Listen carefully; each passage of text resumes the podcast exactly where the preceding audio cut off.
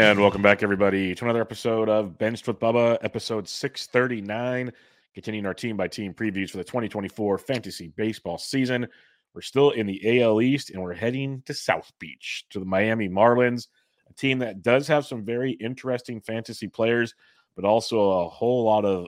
Uh, and that's what we're going to get into to see what's what's good and what's bad in Miami. And help me break that out. Who better to tell me what's good and what's bad in life and in fantasy baseball than a guy that's crushing it at MLBPlayingTime.com. It's a great resource for your lineups, lefty, righty splits, all the good stuff. And you know, he gets bored. There'll be more stuff as time goes on. And you can find him on Twitter at Mike underscore Kurland. My buddy, Mike Kurland, how you doing? Fantastic, Bubba. You know, I dressed up as the Florida man last time I was on your podcast, and I should have brought the Florida man type should of have been vibe for this me. one. Yeah. Because, but the problem is, is this isn't a Florida man. Like this is, there's not a whole lot of exciting things with the Marlins. I'm not.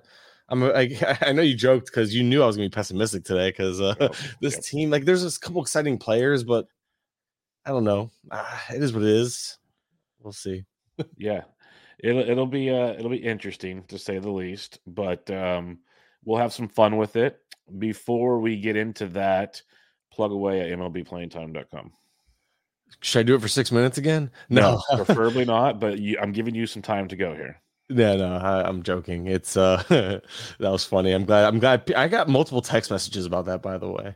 But really but it was because I was excited, and I still am. But um, it's we're kind of like auto, like kind of just moving through the motions now, waiting for signings. As like you know, Joey Gallo signed.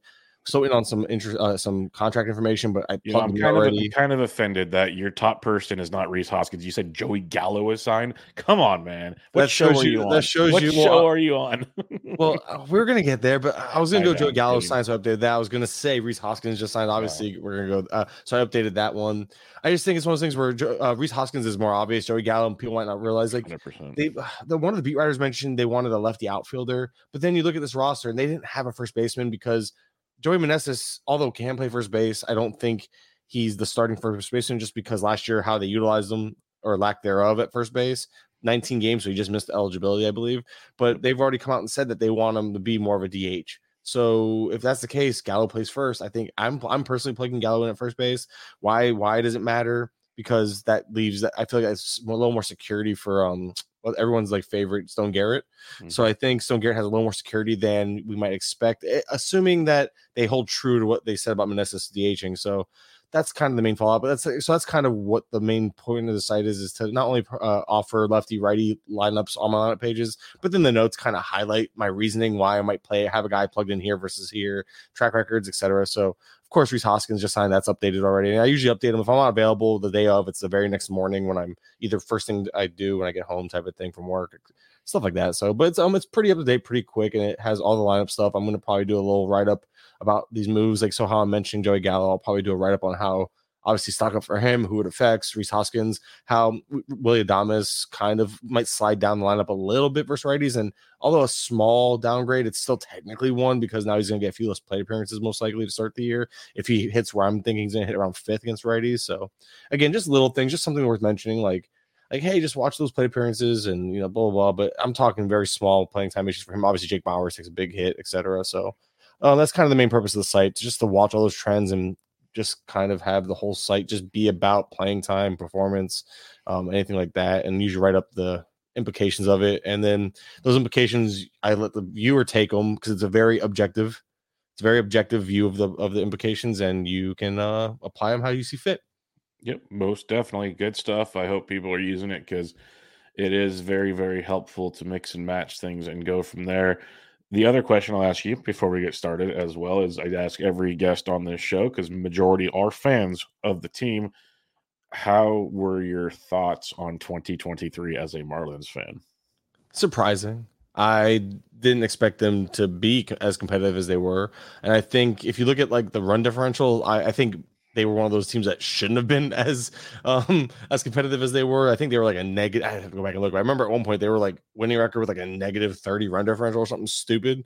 Like it just didn't make sense. And this team isn't built to. This team is built to scrape by because as as we'll get into like the hitters and stuff, they have some pop, but they lack some on base guys. They kind of have some at the top, but it's a lot of boom or bust in this line. It feels like a lot of mediocrity.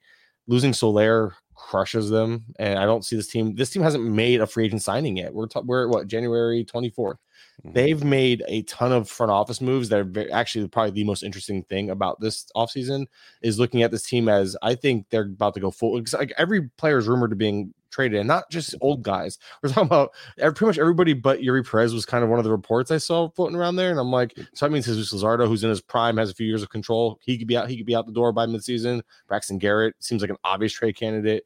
Uh, Jake Burger, if they, if he hits really well for the first half, Josh Bell, obviously, I think he's on the final year of that deal. I think this team's looking to move on and move their window for, to a couple years from now because I believe the guy they brought in was is from the Rays, like one of the main guys that's like yes. looking to kind of do that. So, and then they they, they brought in um another because you know they, they don't develop pitching well enough, obviously. So the Marlins brought in that guy from Driveline for to help with pitching and create like a spot mm-hmm. for him. They brought in the um the young lady from the uh, Yankees. Apparently, I, I, knew nothing about her. I still I forget her name, but um, I, apparently she has a really good reputation because I asked the fans. The first thing was like, "Hey, fans, someone tell me." And you know, Yankees fans on Twitter of all places too are going to be super honest about uh, about a person. Mm-hmm. I've heard of her and I knew of like of her, but I didn't know the reputation of her. And she has a great reputation. So for player development and stuff like that in the minor leagues, I'm like, sweet. She has a larger role with us. Um, so it's like one of those things where I'm loving these moves from the front office point of view but that's telling me that this team is really going to try to be like the Rays and not a team. It's just so all it is is a new ownership with a willingness to lean more on the analytics and, and player development side of things, which is fine. But I wish they would like maybe they'll get back to mid tier spending again because maybe that's what it is. They, are waiting. They're trying to get the Abby Garcia contract off the books. They just got Soler's contract off the books, so get some of the clear up some of the space that they use on guys that aren't panning out, and maybe fix some of the player development while also you know bulking up the minors. And in two three years, this team can be a Rays type best case scenario. There's a chance we end up being more like the Giants and the Rays. You know what I mean?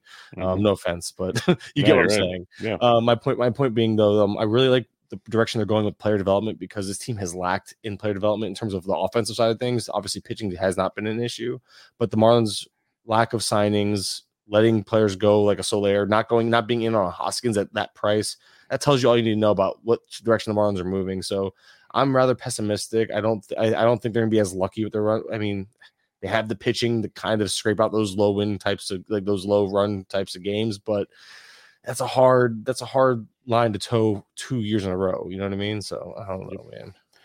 Yeah, we'll see. It's a team that uh, has surprised us in recent years, but if they start wheeling and dealing and rebuilding or whatever you want to call it with where they're at right now, could obviously make things interesting. Very tough division, as uh, we've we've noted help. on this show as we've gone through the Braves and the Mets, and then you have the Phillies who make runs every year. Like it's it's. I get it. I get it. Okay. I'm just, I'm just, you know throwing all the opportunities for. It uh, sucks. At least you're not the Nationals. Maybe we'll see. Well, we got that preview coming up later this week, but um, let's get into the hitters on the Marlin side of things. And we'll start with DJ Jazzy Jazz, Jazz Chisholm. And it's just the yearly thing that I think it's a broken record now is stay healthy. This guy's amazing. Well, right now you're only paying an ADP of 75, give or take, which is actually kind of low, it feels like, in recent years for Jazz Chisholm, but probably appropriate for what we get. What's your thoughts on Chisholm? Is it just same old, same old, stay healthy, or do you have like better expectations? No, it's a matter of um if you think he can stay healthy, which he hasn't really proven to be able to. Jazz is a smash at the spot, but I've seen him fall. Like I actually at one point I had his max. I got one or two shares, and they both been past ADP. Yeah, right now, Max, Jazz, right now Max is hundred over like the last two weeks. Yeah, and back when I got him was a couple. This was a couple drafts ago, and um, he wasn't on my targets, but he's a guy I'm not fading. I just at that price, I like there's guys that I trust more, or I'm going for starting pitching. So I haven't landed on him, and so I guess I am out on the the ADP. But when he falls, like when Jazz falls, like the 90 ish range, which is where he fell in the one draft I took him. That was an easy take, and I think we could see Jazz like he's not a guy who I think he's a guy who's going to fluctuate. I think Jazz because of the health, but I'm more like I will take him closer to the max pick as I've proven to do. But I'm I'm pretty much out at his pick. I do like Jazz. I mean, I, I think there's no denying the talent at this point. You know what he is he's a guy who has 30 30 potential. I just don't know if he'll ever get there because can he stay healthy for it? So um, that's all you gotta do. Are you willing to take the risk? And I think it's fine. I'm honestly fine with you. Anyone taking the risk in the fifth or sixth round.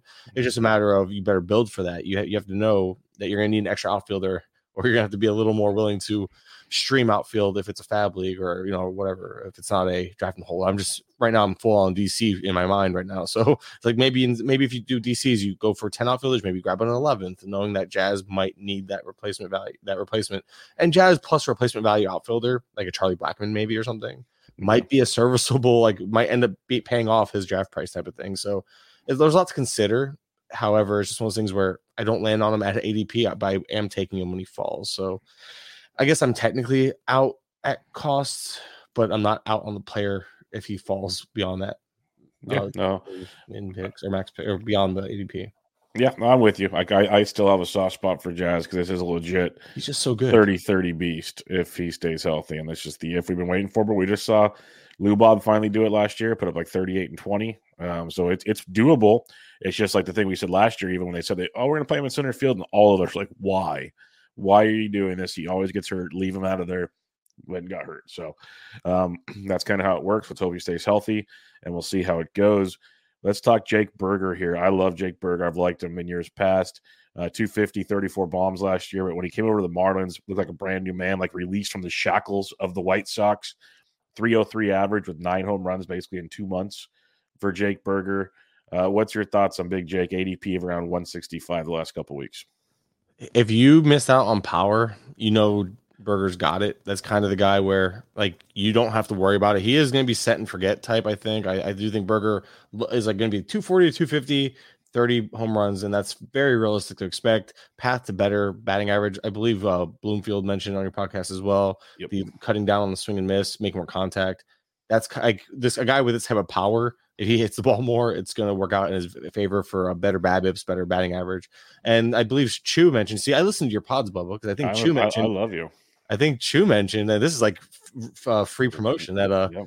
he was talking about because he looks at the you know he's big on the moving graphs and all uh, this the moving graphs the the uh the what's it called graphs help me out here PLV graphs the yeah rolling, but the, rolling the, graphs I'm rolling, sorry rolling graphs rolling graphs thank you moving rolling yeah you get my point um I think they're useful I think they're fun I think they could tell a story if you catch the right trends in the right win- you know windows and I think Chu did that with Burger, showing that he was making these changes and making these improvements prior to the Marlins. So the Marlins get the credit, even though he was already kind of moving towards that direction, which was nice to see. However, the Marlins, I feel like, have kind of, and you can they've gone a contact heavy approach. They they went out and got guys that make a lot of contact. They went out and their prospects make a ton of contact. And it's one of those things where like Jesus Sanchez, we saw last year at times, kind of like even when he has the power, there's a, mm-hmm. and we'll talk about him a little bit. One of my frustration frustrating things about him is that the ground ball rate went up, but I think that was at the expense of trying to make more contact and be and just get the ball and play more because the power will play up naturally as he just makes more contact. So I think there's a little give and take here. Maybe that's the type of way way they're kind of going about with their hitter development or their hitter approach is like, hey, let's go ahead and make more contact and the power will play up naturally for some of these guys.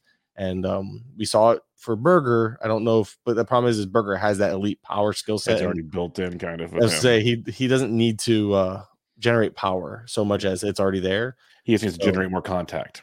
I think yeah, more contact yeah. will help him regardless. So Burger's guy that at, at, cost, he's one of those guys like he's in that window of like, hey, do I need power? Sure, I'll go Burger. If I don't need power, I'm I'm pivoting off Burger. You can go into a draft kind of like, hey, I know he's there. Him, um, other guys like him, Hoskins, um, mm-hmm. Soler, they're all kind of going in this range. So you pick what you got to do is you got to pick your favorite, and um, you could build around a an approach that, hey, I know I'm going to get a power guy here. Muncy a little behind these guys, so to speak.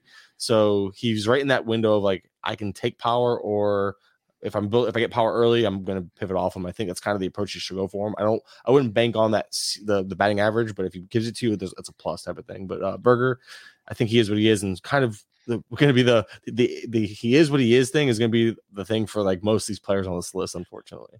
Yeah, that, that's kind of what the Marlins are. But yeah, with Burger, the one thing I like best is not just the late power, which is so like you mentioned some guys right there, but it gets fewer and far between, deeper in drafts, obviously. But with Burger, um, at a third base position that feels kind of more top heavy, but it just kind of opens up. He's a good one if you missed on some of those kind of earlier guys. He, he's a great one to circle, maybe jump around just to make sure you get a third baseman. And you can be, like you said, set it and forget it. And there's a lot to be said about that in drafts, or you just don't have to worry about it, dude. So I, I like that about him quite a bit. All right, you mentioned Luis Arraez is going to lead off for the Fish, and uh, this is a guy I never draft because I just he's a he can score runs. He'll he'll help you there, but all he does is basically hit for an elite average. Not going to knock that, but It's like a one trick pony. He's basically a rabbit in batting average department for me. And I'm just, I'm probably slandering him too much, but ADP of 161 over the last couple weeks, going right before Jake Burger. So, what's your thoughts on Arraez? Because I know a lot of people love him, and I'm in a probably a minority, honestly, but I'm just not a fan. So Arraez is one of those. It's a he's a weird one. He's only played. He's never gotten above 150 games in a season. It's always, it's 147 was his career high last year. Back to back batting titles. Uh, so in today's game, there's something to be said for that. But I still don't. I'm with you. I've never found myself intrigued by the draft cost. I don't like building teams that require them. I have one share, and it's in a um, it's in uh, the Gladiator, and it's, of course I took Schwarber because I had to do the typical Schwarber Arraez combo. But um, those are both guys I expect to play a ton, hit a ton, and because Schwarber walks so much, and Arraez doesn't, it's kind of a good balance, and they'll average out to being about I don't know two 25 ish home run guys. And that's the thing. That's why it's like I hate taking him because he's a negative. I hate taking Arraez because he's a negative in a lot of spots in terms of like power and um, stolen bases. The counting stats are okay, not great. Uh, the Marlins aren't going to be a good team, so the runs will be there. But even last year, hitting at top of the lineup, playing his career high games, he only had 71 runs. So Rise isn't a guy that I would anticipate much more than 80 runs from. So he's kind of like the two category guy ish. But I obviously one being a super elite uh, category, but I hate the idea of like, hey, I'm taking Schwarber to make me stand out in power just for it to be like, yeah, now he's not a standout. Yeah, now he's not a stand anymore. It's a great point that I think it's overlooked I, so. I don't. I don't like that. If I'm taking Schwarber, I understand the risk I'm taking, and batting average mm-hmm. might be a dump, but at least I'll be a strength at something else. Whereas if if Arraez some for some reason again I would not expect him to hit under 300. He's done it once in his career, and it was 294 in 2021. So I don't expect Arraez to hit under 300. I, I, I do understand that that's pretty. It feels as confident as as safe as you can get for a 300 hitter, but it's still banking on a guy that. And but we're talking about a guy that goes back to health now. Yeah, he's done back to back 144, 147 games played, but all it takes is for him to be closer to the 121 or less the three years before that. And now you're not even getting that. The elite carrying tool isn't carrying as much. So I don't know, man. Like I'm, I, I just he's not for me. He's for somebody. And he always seems to. The funny thing is, is Arraez always seems to be like if you look if you look at projections, and I, I haven't looked at SGP for him because again he's almost off my boards, and I hate to make anybody off my board, but Arraez has been. He's always a guy I feel like is underappreciated in drafts and always ends up earning more than we draft him to be. So he's always a net positive, but it, it doesn't matter to me because I don't care because he doesn't fit my roster builds. And I'm always caring about how my roster builds are. I could care less if a guy is a positive performer if I don't know or if I don't feel comfortable utilizing him and building around him appropriately.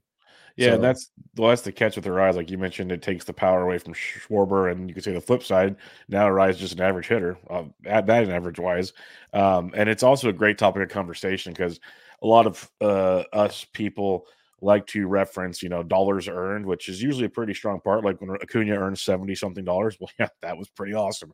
Um, at the same time, when you mentioned Arraez, he will earn his dollar value, but what he does for your fantasy team as a whole, does he really earn what you need on your team? That's the real question because, like I said, he's like a one trick pony and he's a consistent one trick pony, a lot better than guys with steals that could get hurt and everything. But it's just one that, yeah, I'm with you. I've never been on Team Arraez and I've been okay with that. So I think I'll just keep riding that train. You mentioned Josh Bell earlier, probably a trade candidate. Makes a ton of sense, honestly. Uh, last year, he hit 247 with 22 home runs between Cleveland and uh, the Marlins. Got traded at the deadline, just like Burger did. And he hit 270 with 11 of those, half those home runs in two months with Miami. He played pretty well. I remember picking him up off the wire, using him in DFS. He like he similar to Burger, just you know, you just new lease on life type stuff. Now, will that carry over? We'll see. But an ADP of 263, does Bell do anything for you? Does he ring your bell? A little bit. Now we're talking. Now we're going the opposite way of a guy that before last year hit 261 or better last two years uh, leading into last year, and we saw him again. We saw him hit closer to the 260 mark. It was obviously 270 and change while he was while he was with Miami. So Josh Bell you know what you're getting. Again, this is a guy that you just know what you're getting. That it's always had he's always had elite plate discipline. The power has always been there. Like the potential's always been there. Always strong, uh, strong hard hit rates. The barrel rate's always been good. Last year was actually uh, better than average. Ten percent for the second time in his career. Last time he hit a barrel rate like that was back in 2019. So Josh Bell the power is not a question. And if, everyone, I don't know if you guys, everyone has to remember how his dad in the stands ones, like how juice his dad was, right? That's what comes to mind still to this day. But uh, this is a guy that above average contact, below average chasing, uh, he's creeped closer towards average swing and miss in the zone, swing strike rate. I mean, not in zone, but in the swing strike rate, uh, which I guess you have to assume strikes are in zone, right? Not necessarily, but uh, yeah. So it doesn't matter. That's uh, my point being is that it's kind of like a good pro. It's a decent profile, one that feels rather safe. And Josh Bell kind of is like a, you know what? If you really waited on first base, you can get by with him starting, but he's better served as a corner infield in deeper formats. And anything shallower than 15, it's hard to roster him unless you have corner infield spots. But even then, there's just there's more upside around him. There's more upside later. There's he's kind of best served for 15s, and that is a corner infield. I don't think the ceiling is ever. I don't think he's ever gonna hit that ceiling we saw. What was it that first that magical half year? Was that in 2019? Yeah, it was 2019. Of course, it was the juice ball uh, year. That yep. magical first half of the year that was like amazing, and that he just never lived up to it since. Kind of flashed a little bit close to that in 21. So we, I think 2021 might be the ceiling. So when you look at 2021 for Josh Bell, 261, 27 home runs, you know, decent like 80 and 80 almost in the runs and RBI, a little less runs, a little more RBI. I think he can flip that batting second or third in this lineup. So, um, good, a very good player, not great, nothing special, no carrying tool, at least consistent carrying tool. Potential yep. for one wouldn't bet on the home runs really being much more than 25 ish. And that's what projections have him 23, 22, batting 258, 256, uh, over 140 games. So I can see that. So if you add those, so 142 games feels light considering he's played 156 and 150 last two years. So you up that to 150, he'll be closer to that 25 home runs I was mentioning. Bingo. So uh, yeah, at the end of the day, uh, Josh Bell is Josh Bell, and Really He's another guy though. It's just one of those where you kind of in a 15 team league, it's we you just set it and forget it corner infield or even late first base just for the 25 home. It sucks. You just gotta be careful. He's streaky. Yeah, he's very streaky. That's why I kind of set it and forget it, is what I'm saying. Because you, in a roto, you just want the total end game. So don't try to play the streaks because you know how that goes. That usually it's, ends. It's weird with him though, because he can be streaky. It's like I've noticed with Josh Bell because I've been a huge Josh Bell guy going back to 2018, 2019 when I was like getting into this. Uh, he was one of my first like breakout picks. Like I could go find the podcast or uh, sleeper picks, whatever it was. Doesn't matter.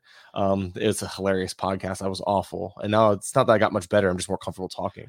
Um, yes, but, you are.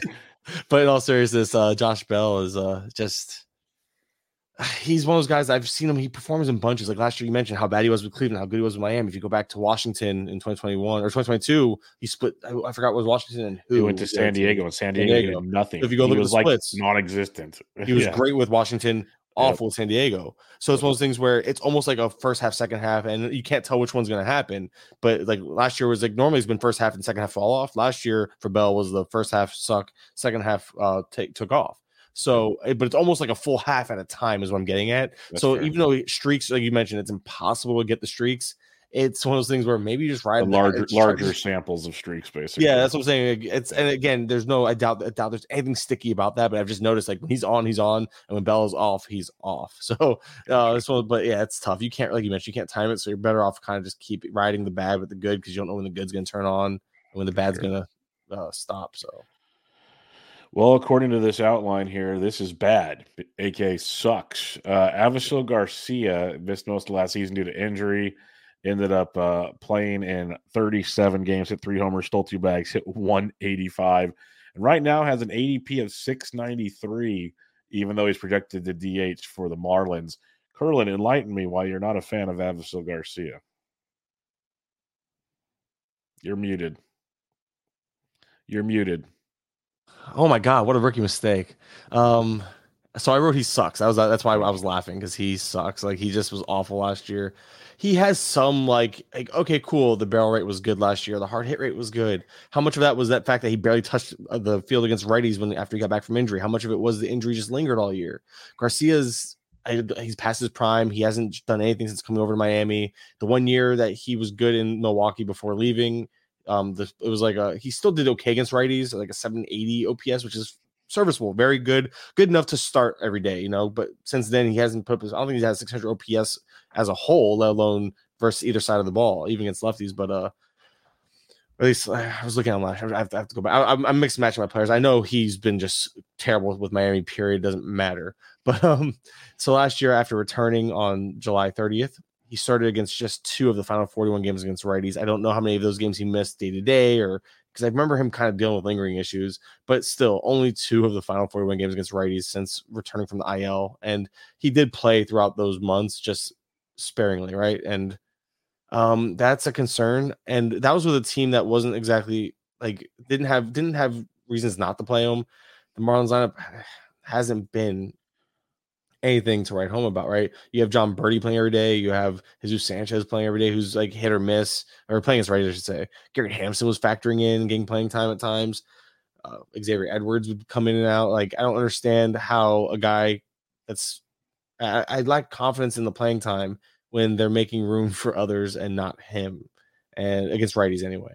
So I don't know, man. I don't think there's a whole lot of upside there. Maybe he gets a shot to start against righties, and if he falters, it's a very short-lived one. So that that that stat that really stood out to me. And but maybe it is health driven.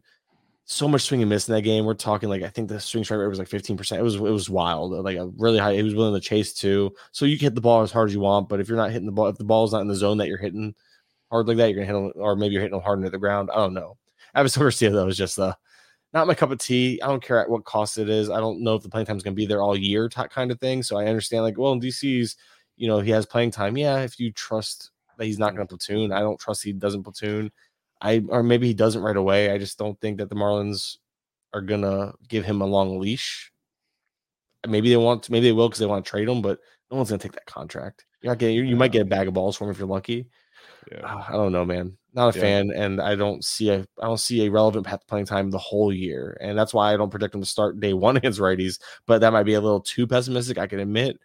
But I don't know, man. That that trend, the way the end of the year, and when I see guys like Garrett Hampson and stuff getting playing time over you against righties of all play, of, yeah, all that's things, not good.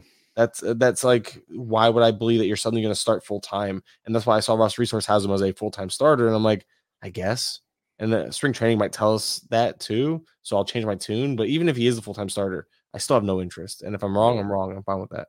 Yeah. No, the ADP is what interests me. Other than that, not a whole lot else does. Well, so let's see. I'll, I'll, I'll let's see if there's. I'll just give you names. I'm curious now because like if I'm over here saying I'm not in on him, who am I in on? I have a Garcia going around 692 since then. Um, I would have taken Jake Alu before the signing. I'll take. Ramon Urias because even though he's a part-time player, at least he's going to play two, three days a week, and, I, and he's on a better team.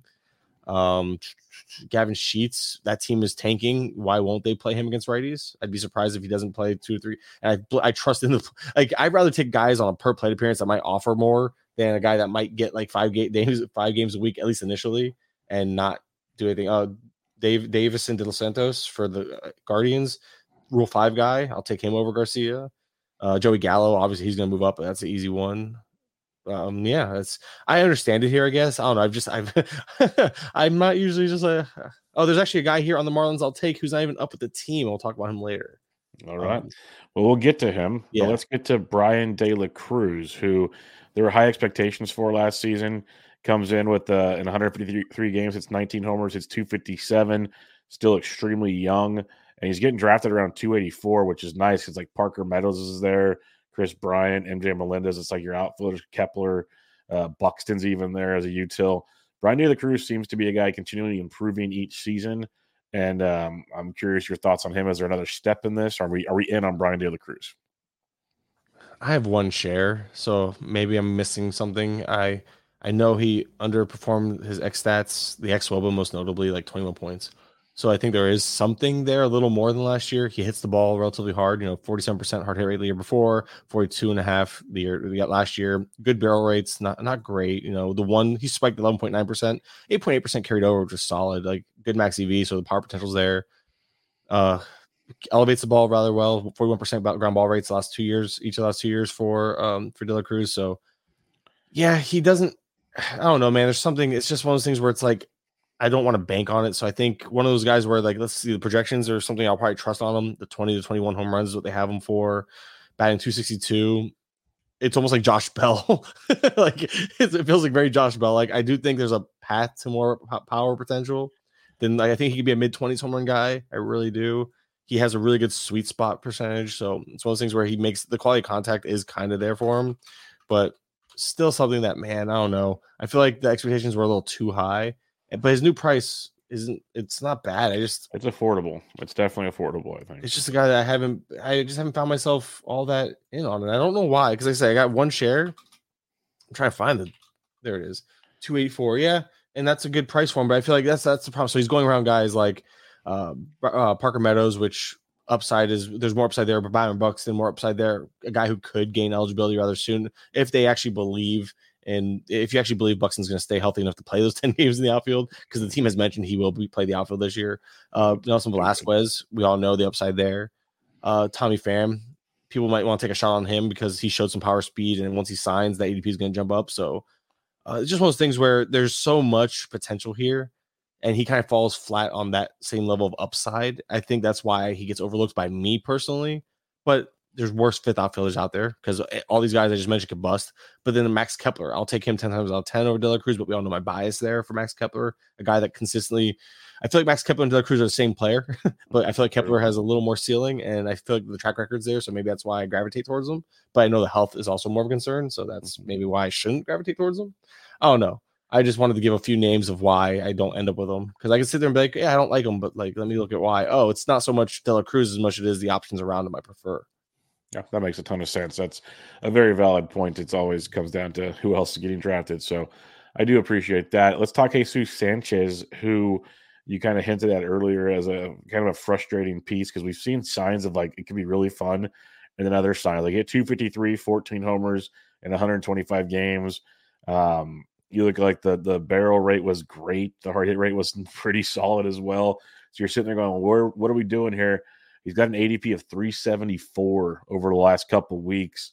Are we getting back in on Jesus Sanchez, or is there still some concern there? It's it's the fact that I think Sanchez, what we saw last year, is kind of what we should expect. He he he again, he made a point to make more contact. He was going opposite field. And that was, I believe, I remember reading something that was like that was by design. He's still just 26 years old, and uh, you know, 240. It's just one of those things where there's not. He's better. He's he's much better served as a uh, fab guy for deeper leagues. Like he'll be, I, guarantee you, he'll be on my team a time or two next year as a streamer because he's going to get hot. He'll hit against, you know, he hits against righties. He'll play five out of six against righties. So he's a guy that you will plug in, and he he could do that in DCs too. I love this. I love seeing the twelve percent barrel rate. That's two out of three years. It's been at least twelve percent. The hard hit rate being a, a well, I, I, would call it career best because um the one that's higher is like a fourteen event measure. So we'll call it a career best, forty six point three percent uh hard hit rate for for uh, Sanchez. But when I mentioned he hits more contact now, the ground ball rate spiked to nearly 50%, 49.4%. So if you're not elevating the ball, and he didn't, he didn't pull the ball as much, uh, 34.9% uh, pull rate was the lowest of his career. He's so he was an all fields guy. So it goes back to ground balls went up, all fields approach 30%, at least 32% to all fields. I his his power won't play his power. He has natural power that will he can clear the park no matter which side of the park he hits it to, no matter what park it's in but you can't tap into it fully if you're not pulling it, right? So the ball, he's scattering the ball all, all the way around, he's hitting more ground balls. Those aren't reasons to believe that Sanchez will suddenly tap into that power. But at the same at the same time, if he goes back to selling out for power again, do we see the the batting average plummet? So uh, there's give and take here. I, there's still swing and miss in the game, and I don't know. Sanchez is just a guy that he's just a guy, and he's. I think he is better to try to grab in when you're you know riding out streamers in 15 team fab leagues. But DC's, mm-hmm. I guess, because he's a healthy body on a team that's not making moves, so the playing time should be rather secure at least for you know the strong side of a platoon. I, I just I don't want to get my hopes up dreaming on what could be because we saw a change in approach. So even though he has that, even though Sanchez has the power skills, I just don't know if that change if that change in approach carries over. I don't know if the power will ever really come through the way we want it to. That's true. That change of approach will will zap the power. We've seen a lot of guys do that. We always get frustrated with it, but in real life baseball, might be for the better for Sanchez. So, guess we'll see how that plays out. Anybody else of interest for you? Like everyone always loves Jon Berti when he plays. He runs forever, but how often is he going to play? Uh, you mentioned Xavier Edwards. Curious your thoughts there because I like him as a late round potential steals dude. So, uh, who are a couple guys we might need to keep an eye on? So, I think Xavier Edwards has a easy path to playing time. I could see him starting day one in right field over over a guy like um what's his face I mentioned earlier that I hate uh, Garcia. I probably again my Garcia hate is so bad to a point where it's like I want to see Xavier Edwards just because Edwards is Luis Arraez esque. He I will not ever say anyone's next Luis Arraez because if he's batting 300, that's that's absurd. But if there is a player to do it or be close to like a 280, 290 hitter, I think Edwards has that profile. The hit tool's legit, makes a ton of contact no like the swing and miss like he's able he has such a great uh, uh, eye for the zone edwards is a guy that could easily hit for high average and that this is a team that seems to really like that. So why wouldn't they give him a chance to play? They were getting him ready to play the outfield last year. He could definitely be more of a util type because I could see him bouncing, you know, infield, Jon Berti out outfield. I think Jon Berti has a regular role. He's another guy I really like this year. Uh, Berti, it's like a really fun fact. I think he was like top 10 in ISO the final month of the year, or top three or top five. It was something stupid that's not going to sustain, but just a fun stat. Like John Birdie tapped into a little power that I don't see that being there. But I think Berti's playing time is the most secure it's been in like three years, and no one cares. Nobody wants him. And when you look at this team, I don't think Bruján's to supplant him for playing time. I don't think I don't think Edwards will supplant him for playing time. I don't think Garcia will get in the way of his playing time. I think Berti might not play every single day, but I see Berti being a guy that plays five out of six, five out of seven games rather easily for this team the way it's laid out. A, a guy that they might want to build that that trade value up for as well, considering he's a free agent 2026. So he's and he's very two point. We're talking about two point one two five million dollar player. So very affordable uh, piece for a winning team. So like a, a team like the Mar, uh, team like the Marlins, a team like the Dodgers could easily be like, hey, you know what, Miguel Rojas isn't working out, which is also a former Marlin, or hey, Chris Taylor isn't working out, but Jon Berti's there, very affordable. Not that they need to save money, but we're talking about guys very affordable, a great util type for a team that could be contending. I can see them building that, trying to build that by letting him play it out and showing that like, he's more than just a util type for some teams. But imagine having a guy who hit like if Jon Berti was able to hit as well as he hit last year or has been, you know, in terms of an asset for a team that's competing, I think that has value. So I think the Marlins could easily be like, hey, let's showcase him. And that's kind of where my head's at with Berti. Uh, yeah, so that's why I'm in on Berti. Then, and like I said, I, I like Edwards because I think Edwards can carve out a role, a larger role than we anticipate sooner than later, if not from day one. It really is going to depend on what the team wants to do with Garcia. I really think they're going to want to try to see what Garcia has left. Yeah. I just don't trust Garcia to do anything. So maybe I'm hinging a lot of this belief on Garcia being toast. Yeah, it would have to be a toast thing because I think they will give Garcia a pretty good leash. I'd imagine. They shouldn't. They, shouldn't, shouldn't, but again, you know, I think they will just because they want to be able to trade him if he's can get anything anything going. But I hope. Edwards gets his chance. I'm, I'm with you 100 percent there. The Berti Suck. take, the Berti take. I never thought of it the way you just described it, and it makes a lot of sense actually. That he should get plenty of run and either get traded or um, something else will happen because they really don't have a guaranteed shortstop at the moment. So that's a a very good point that playing time should be pretty solid at least out the gate for Berti, which should relate in a ton of uh, stolen bases and whatnot. So I do like that. I need to get a little more attention to Berti on draft day now. And he's third base, shortstop eligible. That's tremendous. Corner infield, middle infield. That in the reserve rounds. Yep, that's really really nice. That's a good call. I need to keep it keep an eye on that a little more.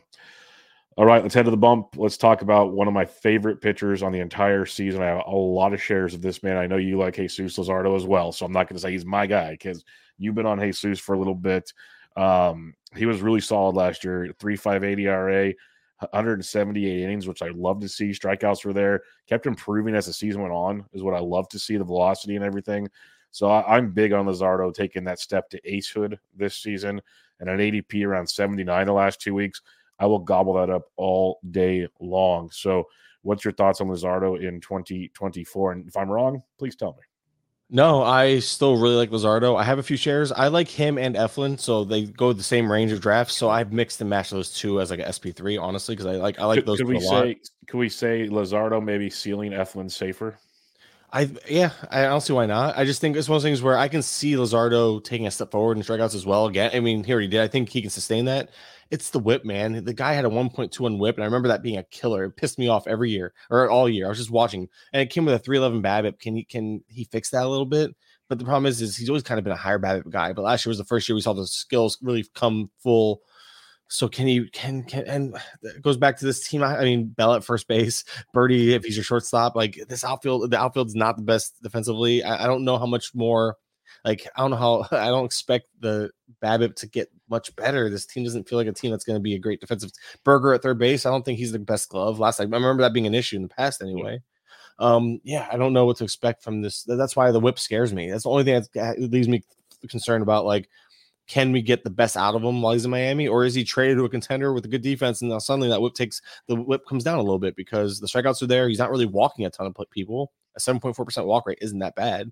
It's um I, I just I don't know. There's a lot to like here. I think Jesus Luzardo, Jesus Luzardo if I stop eating my words or my letters, I think he still has a smaller step that he can still take. Which again, because I'm saying smaller step because he already took such a big one last year. I think Luzardo could easily be like if there's a guy that goes like in that range that turns into a top two uh, round pick would be him, right? Like Luzardo could take that Pablo Lopez step if he. It's a it's a matter of getting the wall. It's a matter of getting that whip down. That whip comes down. I think the results improve across the board. And I don't. That's the only thing, but it's a big if, obviously, right? So I think Luzardo, where you're getting him, very solid. I like him. I view him as rather safe personally. I'm with. I think you and I agree there. And there's, I, I people are taking people were taking Eury Perez over him. I couldn't get behind that. I think we're seeing a little bit. I've seen it shift a couple times in a few drafts, and I think that's appropriate because I think Eury Perez, although has a higher ceiling than Luzardo, I really do think he does. He's also we're also banking on Perez taking that big step forward this year, right? That Luzardo took last year, and we saw Perez and I'm kind of just going right into him because I know he's kind of the next one. So I kind of took your job there, right? Just kind yeah. of shifted into him. That's a great transition good. I've ruined by pointing out and transitioning. But yeah. uh Perez yeah, is a guy that I think we saw how good he can be, but we also saw him. I think what we saw was him getting tired on the stretch and him kind of 100%. flaming out. And when we saw him flame out, we saw Perez flame out. We saw how the stats and everything regressed rather rather quickly mm-hmm. and i'm afraid that he'll start off super like he'll start off great Perez is to be such a good pitcher and then what happens when he has to hit the new innings max again Will we see the yeah, same he only threw 128 last year between aaa and the big so what's he maxing out at 150 where luzardo can get to 200 well, Luzardo, we all thought Luzardo would be maxed out last year too. Remember, like that was a big thing. We True. thought 150 was the True. ceiling for him, and the Marlins said, "Nope, go get your innings, buddy." Because he the year before at the major league level, I'd have to look at the minor league level, but the year before, 2022 for Luzardo. Let's see the innings pitched. It was like 100, 108, 112 basically. So he jumped and he went from 112 to 178. Yeah. So I think going from 120 to 150, 160 is pretty safe bet for Perez. So I think the innings are going to be there. I think I just I'm, I'm more afraid of like the fatigue, and we saw the performance with the fatigue last year. I'm afraid of Perez kind of hitting that wall, and then the performance when the fatigue hit, and we saw that production take a huge swing the wrong direct the other direction. So maybe Perez is great for two thirds of a year, and that's fine. That, then at that point, you got what you wanted out of him. But are you really ever going to sit him down the stretch? It would take like three or four bad starts for you to be like, all right, maybe he's more a streamer now. Because I remember Luzardo was getting to that point where it's like I remember sitting him because we couldn't trust him because he had two or three bad outings, lost the velo, lost the movement a little bit on some of the pitches, and then found his groove again to end the year. So Perez could easily fall into that thing again. Whereas I think Luzardo's built up more. So that's why if there's a difference, I think Luzardo, that's where I feel safer with Luzardo. He kind of went through those growing pains, whereas Perez has one more year of growing. And then but Perez could easily be the better pitcher. That's why I don't, I, I, there's really not much for argument if you prefer, prefer Perez over Luzardo. I think my argument comes to Luzardo has a pretty good ceiling himself with already having done the innings jump. So that's where I'm at with the two of them. And I think they're yeah. both really talented pitchers. It, it's pretty interesting because Luzardo goes or Perez goes one pick before Luzardo. So now he does. Before it was like before it was, it was like almost around. I think it's slowly. I'd have to look, but I remember it being like every time it's like I'd be up the pick and I'm like, why is Luzardo going this much farther behind Eury? And I think yep. everyone else kind of started feeling that way. And now you're seeing Eury and him, and I think neck they do belong right by each other. That is that's fair. But I, th- I think fair. it's more so Eury came down and Luzardo moved up. I think I that's, guess, I think that's the biggest differentiating factor is can Eury handled the workload like you said, like Luzardo did last year, because Luzardo kept that velocity going towards the end. Can if Eury can do that, he can probably surpass Luzardo. So it's a, it's just it's, just such a big if after seeing him flame out the way he did the end last year. And I know, trust me, I get it. Full off season coming in as a starter, blah blah blah. You know, starter's workload. I think he can handle at least 150, but and 150 might be all you need for him to return. He'll return value at 150 so. innings. So exactly. if people are worried about innings, I wouldn't be. If, if, if Luzardo's usage is any indication of what they're willing to do with a pitcher, I think Eury's safe for innings. I think 150 is like the low end, not the max. And I think people might be viewing him as a 150 max guy. And I think that that's unless only injury would. I think only injury would allow him would stop him from going above 150. I agree.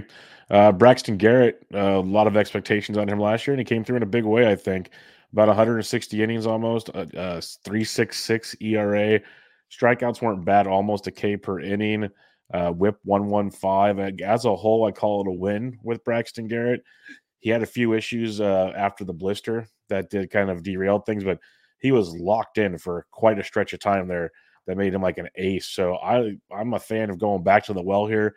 ADP of around 179 seems pretty nice when it's like Christian Javier, Hunter Brown, you got Garrett, Bryce Miller, who's I like too. Shane Bieber, though, like I, I like Miller in that range, kind of.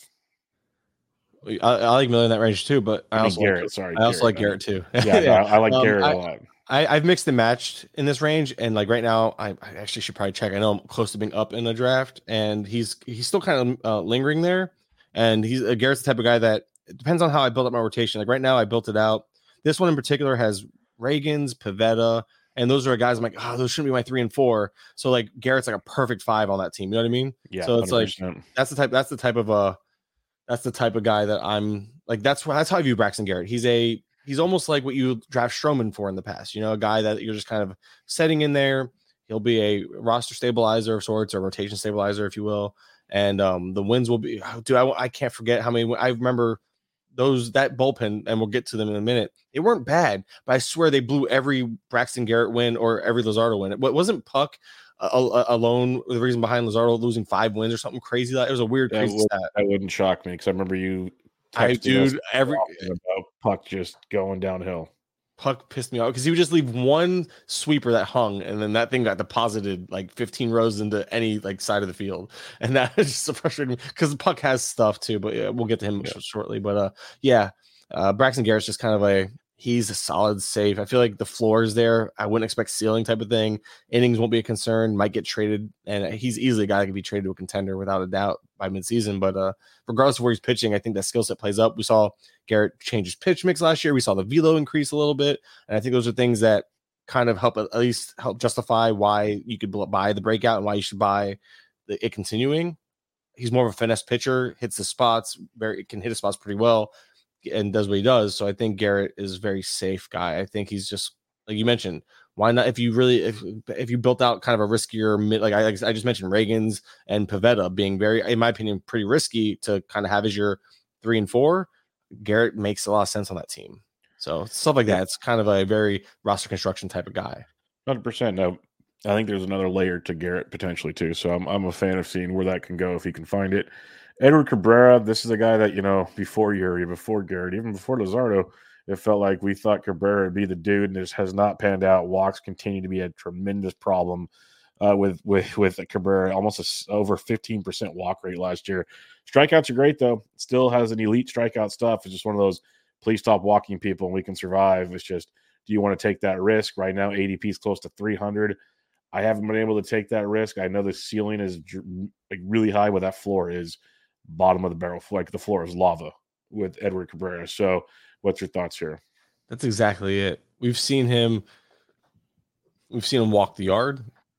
We've seen him get by without walking anybody. Like there's a. Like I'm looking at like his game log right uh, last year, uh, June 22nd, 13 Ks, no walks, and then this is the same guy that will give you like what three walks and uh, three walks over three and a third or three and a half. Like it's just one of those things where it's the walks just crush him and they come in bunches. Like we'll see him get by like we'll see him get by a few starts. We're like, okay, no walks, no walks. Then suddenly he loses the command for a couple starts, and then he gets it back, and when he gets the starts back, when he gets command back, he flourishes. So very much a guy that you can't bank on with any sort of consistency.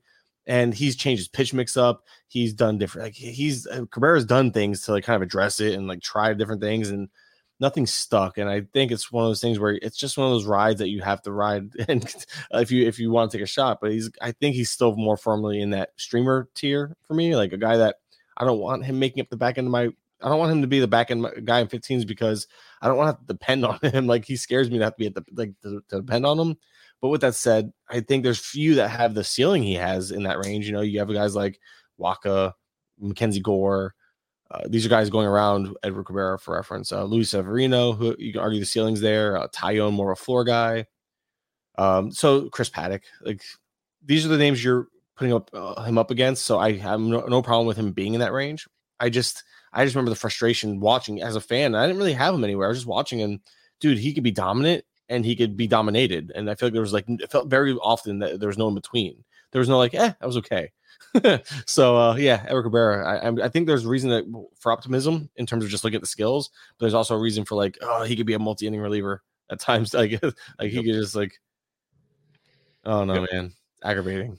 It's it's annoying. That's why I just kind of stay away. I don't want to deal with that. I think in a league, you can maybe take a stab and just drop him if it's bad. In a in a draft and hold, you're stuck with him, and that's like almost a dead roster spot if he's not taking the turn. So Oh, I, and I I, was. I was looking at the wrong game logs, by the way, for uh, his for uh, for that 13 strikeout thing. It was a, I, I I I thought that looked funny. It was a 12 strikeout thing against Chicago for what it's Yeah. worth.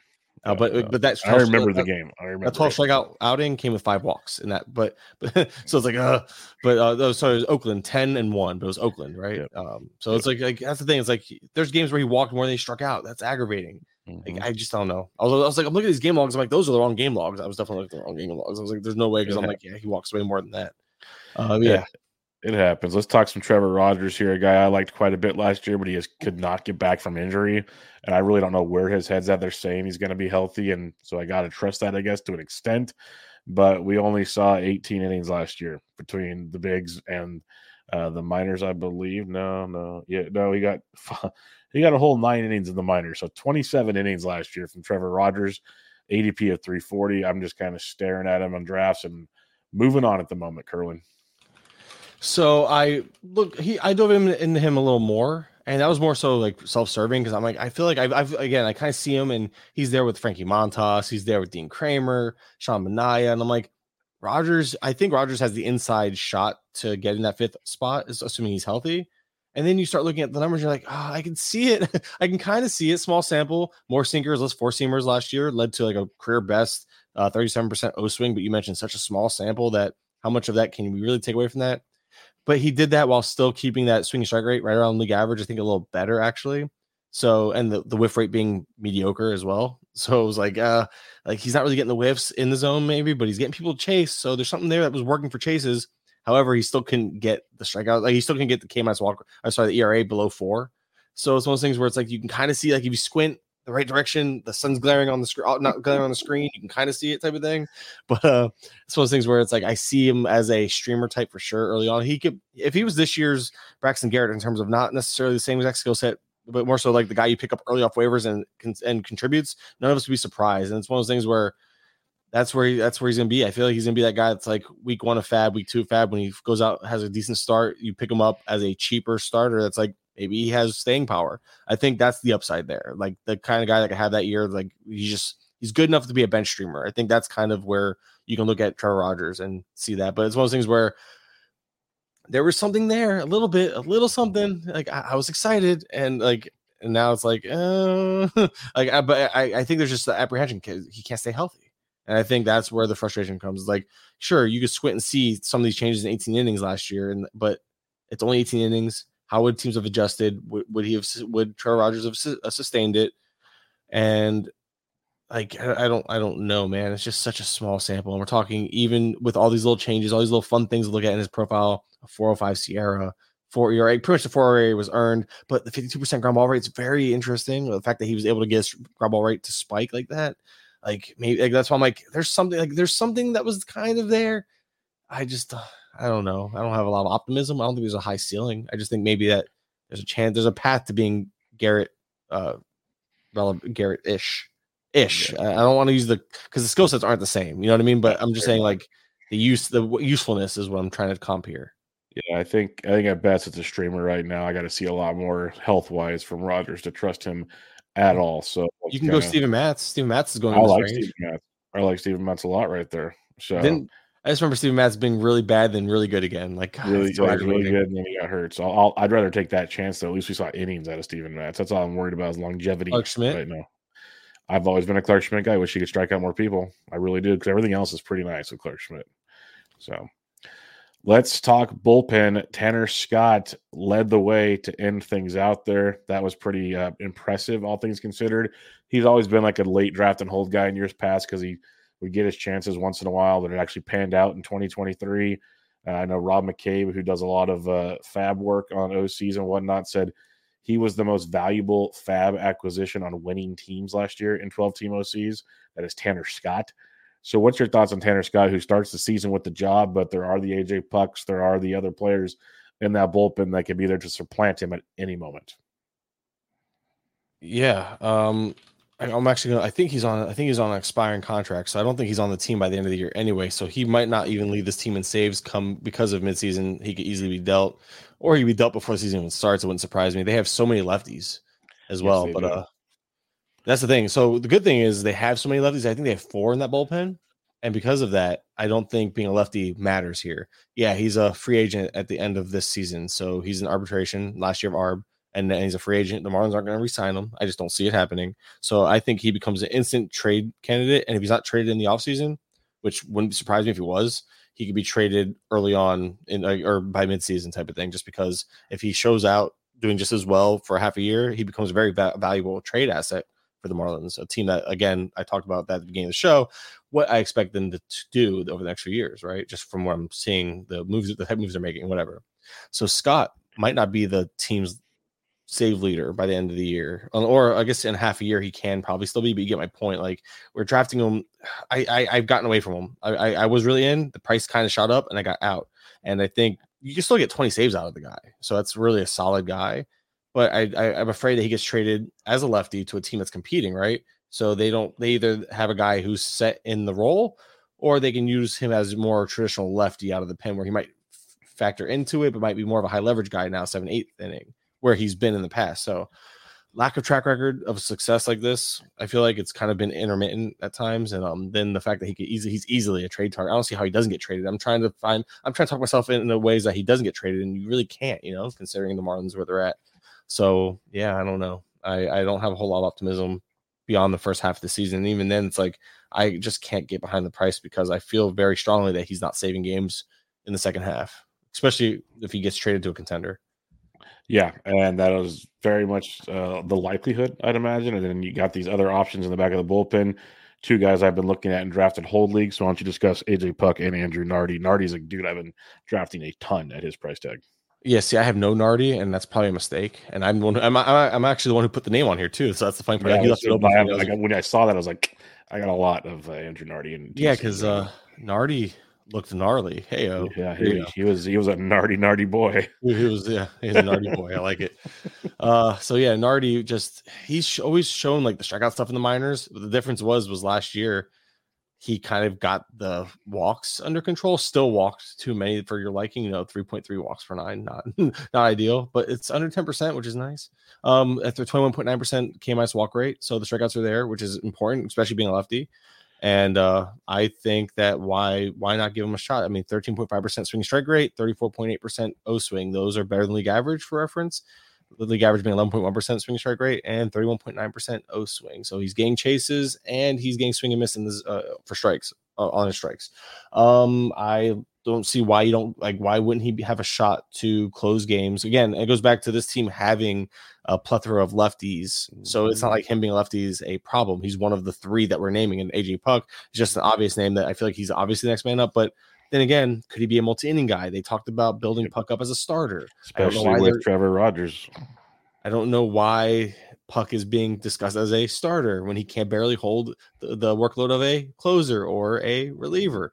I'm just, it's a lot of sarcasm there. It's just frustrating that the Marlins are even talking about it. I get it. Puk was a former top pitching prospect. That's not really an argument. And a team that you want the Marlins, if any, if the Marlins are going to develop a player, you want that player, right? So Puk, very intriguing as a as the idea of a starter, but I don't think that's a realistic outcome. And if he is, was he a four or five inning guy? Starts maybe 20 games in the year, goes back to a multi inning role to help build him up. I don't know. So if he's being talked about as a starter, I, am curious to see the usage. Is it more of a multi-inning guy out the gate, builds up throughout the year? And if so, then that kind of takes him out of the closing role. But he could be useful as a multi-inning guy. Eh, he, he, he could be pitching a lot of those five, six, seven innings, maybe be in line for a lot of like maybe six or seven wins, like a sneaky wins target. If he's doing that multi-inning role right behind the starters, even or like close games or whatever it might be, because the Marlins are going to win close games more likely than any if they win anything. Um, and Nardi just being a guy that we saw the skills there for him, and I think there's a path for him getting saves, especially in the second half. Yeah, no, I'm I'm I'm definitely with you. I think it's uh like I said, at at his ADP right now, which over the last two weeks um is 570. Like I'll take that all day as a depth piece in, in draft and holds. Like that's the kind of guys I live for in those forms. Like he's a Griffin Jax that no one talks or not as many people talk about well, you're welcome. Then I'm glad we could bring him up today. yeah, no, you did well. You did well. You earned your, your spot again next year if you wish to take it. I can um, I can definitely if I can't make it, I have a few guys that are really really good Marlins guys. I know, I know. probably better than me, honestly. You'll, you'll make it because you love to talk to me. So I just love talking. Yeah. So um, last but not least, well, I guess I can ask you one thing. If you can be quick with this, What is um are there any starting pitchers we should be looking at that aren't up yet? Now we'll get to prospects, don't get me wrong, but like is there a long are there guys that we've seen before? Because we've talked about um already Trevor Rogers probably not having a lot of innings in him. Edward Cabrera could suck again if if and that could cause problems. Um, who would be kind of the next guys up to keep an eye on and maybe take late stabs at? I, feel like Sixto is the obvious name. I, I, have no interest in that though. That's no, just the, the name that comes to mind instantly. It is the obvious name, yes, but no. Uh, Ryan Weathers, he's shown flashes in the past that's for San good, Diego. That's a good good one. Like at least he's got he's done it before, I guess. Yeah, that's the thing. He's shown flashes. We've seen Weathers find success at times in bunches. Like last year, I remember looking out like, oh man, this guy has a back before I think before Barnes got him, he was very um like useful, and he was like a three or four start stretch where I'm like, this guy could actually be a streamer. And then I thought I put a couple, I put like one dollar on him. seven forty two. That's actually pretty good for a dude that's probably. I wouldn't be shocked if he gets at least ten starts. That's the thing. He's easily this like he could easily be the sixth man. He, he's actually in contention for the fifth uh, for the for the fifth starter role, while also like between him, Max Meyer, Trevor Rogers, yeah, AJ uh, apparently AJ Puk, but I don't again don't believe it. AJ here was yeah, so need to be it was um it was the first three starts of the year back in uh March or April, sorry April. It was a five five innings, five innings, six innings, only giving up two earned runs or less in each one. That was the I remember this. I was looking at him, I'm like, man, he's and one of those was against Atlanta. So I was like, this guy is really showing something. Like, but none of the underlying stats bought it. And then he kind of just bottomed out from there. He just up until his very final start of the year, right, where he mm-hmm. showed up against Pittsburgh, which again everyone was in the second half. So wouldn't buy, you know, wouldn't read too much into it. But Ryan Weathers just being a guy that uh there was prospect pedigree there too, I believe at one point. Because I remember buying a card of his back when I was into buying cards. Was a former MLB pitcher, so I'm sorry. His father was a former MLB pitcher, so and he was a seventh overall pick. Yep. There was a lot of expectations from him. So yes, and there's a team that you want him to have a full offseason with. It's the Marlins, right? The Marlins. To be, fair, to be fair, we could say there's high expectations for Cal Quantrill as well, but um, we know how that's going. Well, now now they're mile high. Mile high, yes. I love you're so good. Um, I'm, I'm such a dad. But yeah, as long um, as Weathers can weather the storm with the fifth man in the rotation, he should get some starts as well. There it is. Um, all right, talk prospects with me here because if there are trades, if there are screw ups along the way, it's going to come from the youth to help things out because they're not going to go sign anybody probably. So, what prospects are we looking at? Max Meyer's the obvious one. I mean, I think he's firmly in the mix for the sixth start, the fifth starter role. So I, I don't think there's much that needs to be said about him. I think there's, I've heard rumors of like reliever risk in the past with him just because of this. I think he's like a smaller stature and kind of like I think he was lacking a third pitch at the time. He was 24 years old still, so a third overall pick. I doubt they're gonna not let him have a chance to start. Obviously, I just think long term there could be some reliever risk. I think that was a concern with him. He is only six foot tall, 196. At least that's what he's listed on Fangraphs. So six foot tall. You know how the, there's all that talk around. Uh, what's his face? They just came over from from Asia. Um, wow, uh, not Naga, but um, Yamamoto. Jeez, Yamamoto. all yeah. that talks about shorter pitchers, blah blah blah. Well, Max Meyer's kind of one of those guys. He'll be 25 this year, right before the year starts. So again, a guy that's probably not going to spend a whole lot of time in AAA, if if any and I don't see why he can't come up and have an impact. So uh, Max Meyer is a guy that I've I have a few shares too. I not a guy I must get, but a guy I like to take a shot on. But one guy I just I have one share of, and I keep forgetting about him because he just kind of sits there, and he's not on the forty man. He's like a no name guy. It's Troy Johnston. And I honestly was like, who is this guy? I saw, I just happened to, I'm like, he's, I'm like, I saw his ADP was like 740. I'm like, who is this guy? So I took a shit. Now, he might have taken, he might have simply taken advantage of being 26 years old at AAA. Like that could have been a big part of it. But between double A or triple A last year, if you look him up on Fangraphs, the guy put up 26 home runs and 24 stolen bases. And he only got caught Pretty stealing good. twice out of those two. Consistently puts up sub 20% strikeout rates, which is what you love to see with guys like this. Double digit walk rates at a couple stops over the last couple years. Like, I don't know. Like, I feel like, like, is he just overperforming the level because of his age? That's the only thing I can think of because the guy just put up some like video game type numbers uh, for somebody I've never heard of. And oh, by the way, he plays first base. Like what?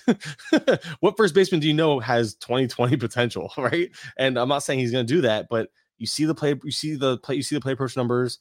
Obviously, a high BABIP in AAA last year, but a pretty realistic one at 319. And guys, he's been carrying like oh 381 is a high BABIP for sure, but he's always carried 330, 350 these BABIPs throughout the minor league level. So he's obviously the speed's legit. So I guess the high BABIPs can sustain the guy. he had decent barrel rates, if memory serves, too. I was looking into more decent contact rates in the zone, but again, how much of that was just taking advantage of being older for the levels? Regardless, it's a Marlins team that lack. You know, Josh Bell could be on the move. They don't really have another first baseman.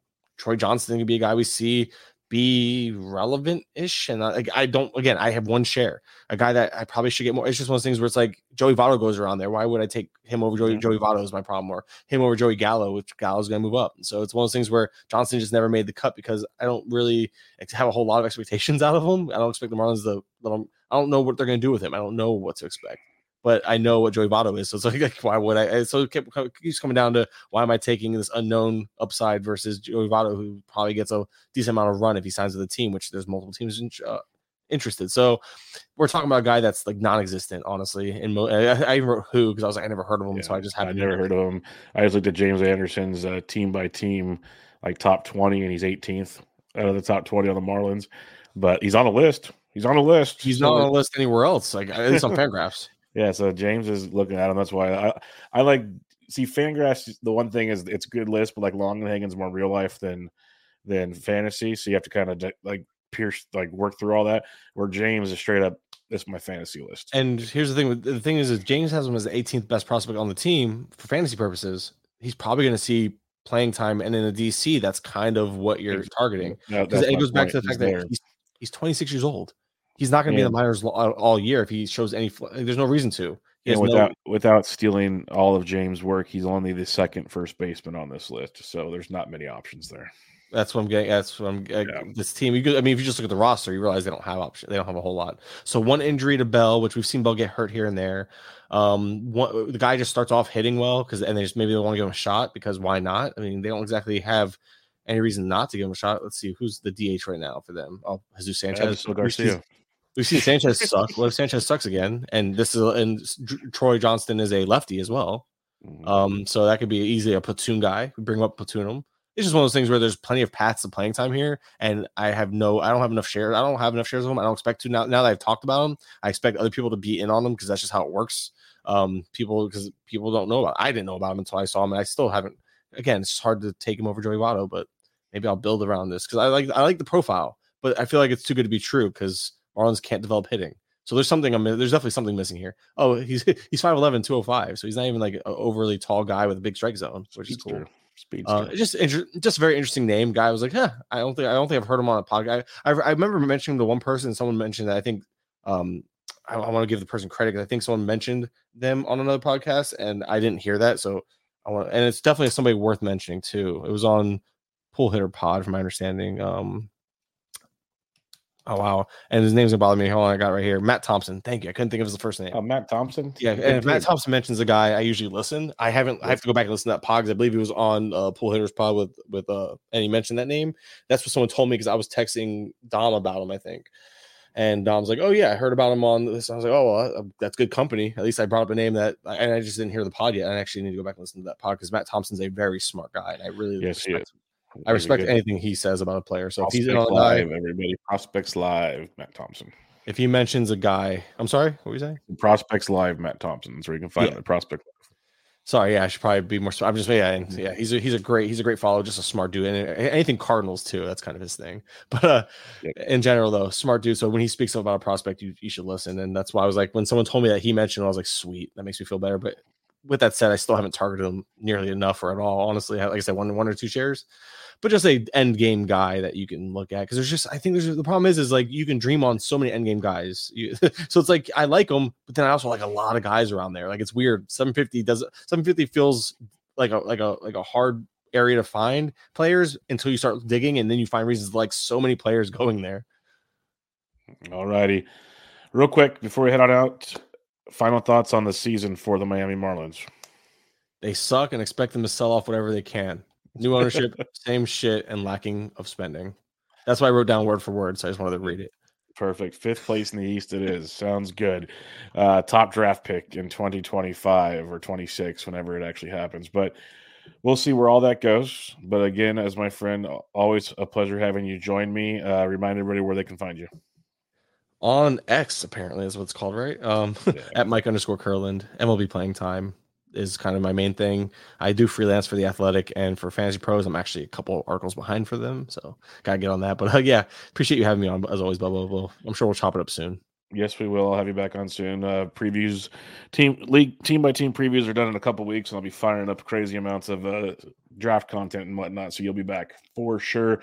Make sure y'all check out MLBPlayingTime.com. It's really, really cool and more stuff coming that way. But for now, this was Benched with Bubba, episode 639, your 2024 Miami Marlins team preview. Catch y'all next time.